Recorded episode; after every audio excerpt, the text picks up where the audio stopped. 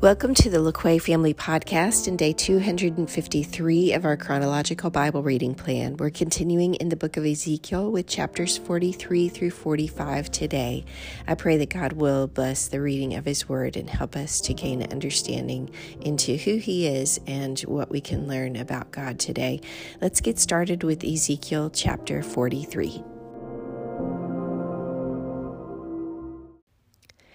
Then the man brought me to the gate facing east, and I saw the glory of the God of Israel coming from the east. His voice was like the roar of rushing waters, and the land was radiant with his glory. The vision I saw was like the vision I had seen when he came to destroy the city, and like the visions I had seen by the Kebar River, and I fell face down. The glory of the Lord entered the temple through the gate facing east. Then the Spirit lifted me up and brought me into the inner court, and the glory of the Lord filled the temple. While the man was standing beside me, I heard someone speaking to me from inside the temple. He said, "Son of man, this is the place of my throne and the place for the soles of my feet. This is where I will live among the Israelites forever. The house of Israel will never again defile my holy name, neither they nor their kings, by their prostitution and the lifeless idols of their kings at their high places. When they placed their threshold next to my threshold, and their doorposts beside my doorposts, with only a wall between me and them, they defiled my holy name by their detestable practices. So I destroyed them in my anger. Now let them put away from me their prostitution and the lifeless idols of their kings, and I will live among them forever. Son of man, describe the temple to the people of Israel, that they may be ashamed of their sins. Let them consider the plan, and if they are ashamed of all they have done, make known to them the design of the temple, its arrangements, its exits and entrances, its whole design, and all its regulations and laws. Write these down before them, so that they may be faithful to its design and follow all its regulations. This is the law of the temple. All the surrounding area on top of the mountain will be most holy. Such is the law of the temple. These are the measurements of the altar in long cubits, that cubit being a cubit and a handbreadth. Its gutter is a cubit deep and a cubit wide, with a rim of one span around the edge, and this is the height of the altar. From the gutter on the ground up to the lower ledge it is 2 cubits high and a cubit wide, and from the smaller ledge up to the larger ledge it is 4 cubits high and a cubit wide. The altar hearth is 4 cubits high, and 4 horns project upward from the hearth. The altar hearth is square, 12 cubits long and 12 cubits wide. The upper ledge also is square, 14 cubits long and 14 cubits wide, with a rim of half a cubit and a gutter of a cubit all around. The steps of the altar face east. Then he said to me, Son of man, this is what the Sovereign Lord says.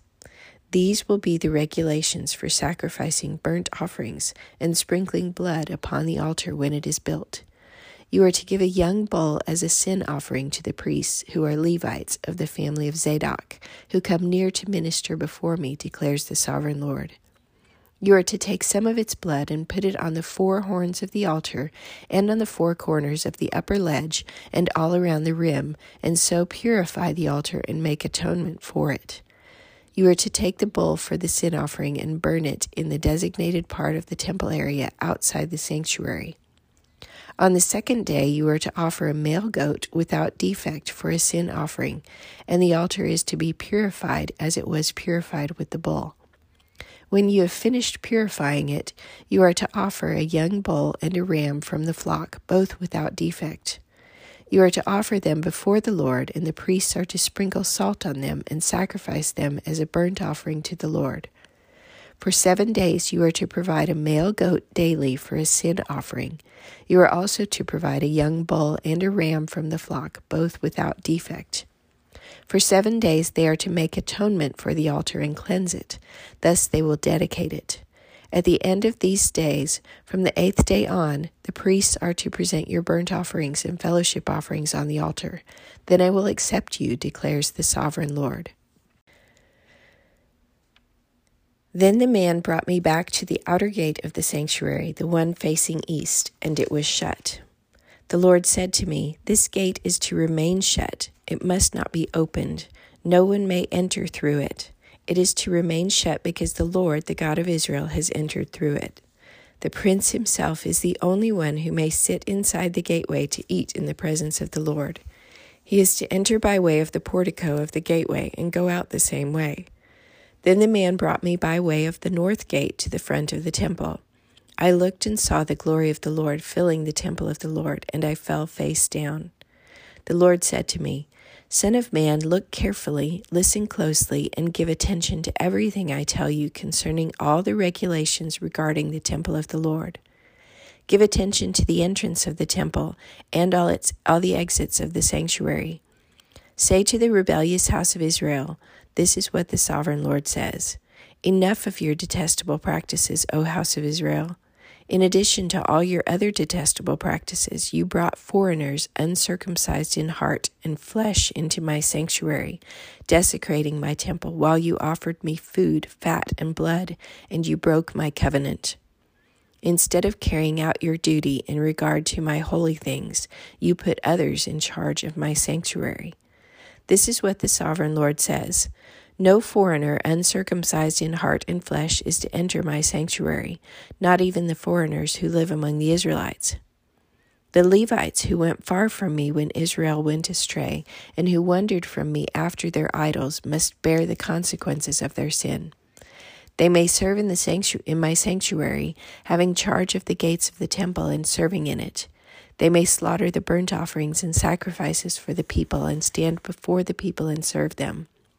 But because they served them in the presence of their idols and made the house of Israel fall into sin, therefore I have sworn with my uplifted hand that they must bear the consequences of their sin, declares the sovereign Lord. They are not to come near to serve me as priests or come near any of my holy things or my most holy offerings. They must bear the shame of their detestable practices. Yet I will put them in charge of the duties of the temple and all the work that is to be done in it. But the priests who are Levites and descendants of Zadok, and who faithfully carried out the duties of my sanctuary when the Israelites went astray from me, are to come near to minister before me. They are to stand before me to offer sacrifices of fat and blood, declares the sovereign Lord. They alone are to enter my sanctuary. They alone are to come near my table to minister before me and perform my service. When they enter the gates of the inner court, they are to wear linen clothes. They must not wear any woolen garment while ministering at the gates of the inner court or inside the temple. They are to wear linen turbans on their heads and linen undergarments around their waists. They must not wear anything that makes them perspire. When they go out into the outer court where the people are, they are to take off the clothes they have been ministering in and are to leave them in the sacred rooms and put on other clothes so that they do not consecrate the people by means of their garments. They must not shave their heads or let their hair grow long, but they are to keep the hair of their heads trimmed. No priest is to drink wine when he enters the inner court. They must not marry widows or divorced women. They may marry only virgins of Israelite descent or widows of priests. They are to teach my people the difference between the holy and the common, and show them how to distinguish between the unclean and the clean. In any dispute, the priests are to serve as judges and decide it according to my ordinances. They are to keep my laws and my decrees for all my appointed feasts, and they are to keep my Sabbaths holy. A priest must not defile himself by going near a dead person. However, if the dead person was his father or mother, son or daughter, brother or unmarried sister, then he may defile himself. After he is cleansed, he must wait 7 days. On the day he goes into the inner court of the sanctuary to minister in the sanctuary, he is to offer a sin offering for himself, declares the sovereign Lord. I am to be the only inheritance the priests have. You are to give them no possession in Israel. I will be their possession. They will eat the grain offerings, the sin offerings, and the guilt offerings, and everything in Israel devoted to the Lord will belong to them. The best of all the first fruits and of all your special gifts will belong to the priests. You are to give them the first portion of your ground meal, so that a blessing may rest on your household. The priests must not eat anything, bird or animal, found dead or torn by wild animals. When you allot the land as an inheritance, you are to present to the Lord a portion of the land as a sacred district, 25,000 cubits long and 20,000 cubits wide. The entire area will be holy. Of this, a section 500 cubits square is to be for the sanctuary, with 50 cubits around it for open land. In the sacred district, measure off a section 25,000 cubits long and 10,000 cubits wide. In it will be the sanctuary, the most holy place. It will be the sacred portion of the land for the priests, who minister in the sanctuary and who draw near to minister before the Lord. It will be a place for their houses as well as a holy place for the sanctuary. An area 25,000 cubits long and 10,000 cubits wide will belong to the Levites, who serve in the temple as their possession for towns to live in. You are to give the city as its property an area 5,000 cubits wide and 25,000 cubits long, adjoining the sacred portion. It will belong to the whole house of Israel. The prince will have the land bordering each side of the area formed by the sacred district and the property of the city. It will extend westward from the west side and eastward from the east side, running lengthwise from the western to the eastern border, parallel to one of the tribal portions. This land will be his possession in Israel. And my princes will no longer oppress my people, but will allow the house of Israel to possess the land according to their tribes. This is what the Sovereign Lord says. You have gone far enough, O princes of Israel. Give up your violence and oppression, and do what is just and right. Stop dispossessing my people, declares the Sovereign Lord.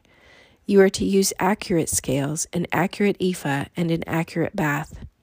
The ephah and the bath are to be the same size, the bath containing 1/10 of a homer, and the ephah 1/10 of a homer. The homer is to be the standard measure for both. The shekel is to consist of 20 gerahs, 20 shekels plus 25 shekels plus 15 shekels equal 1 mina. This is the special gift you are to offer: 1/6 of an ephah from each homer of wheat, and 1/6 of an ephah from each homer of barley.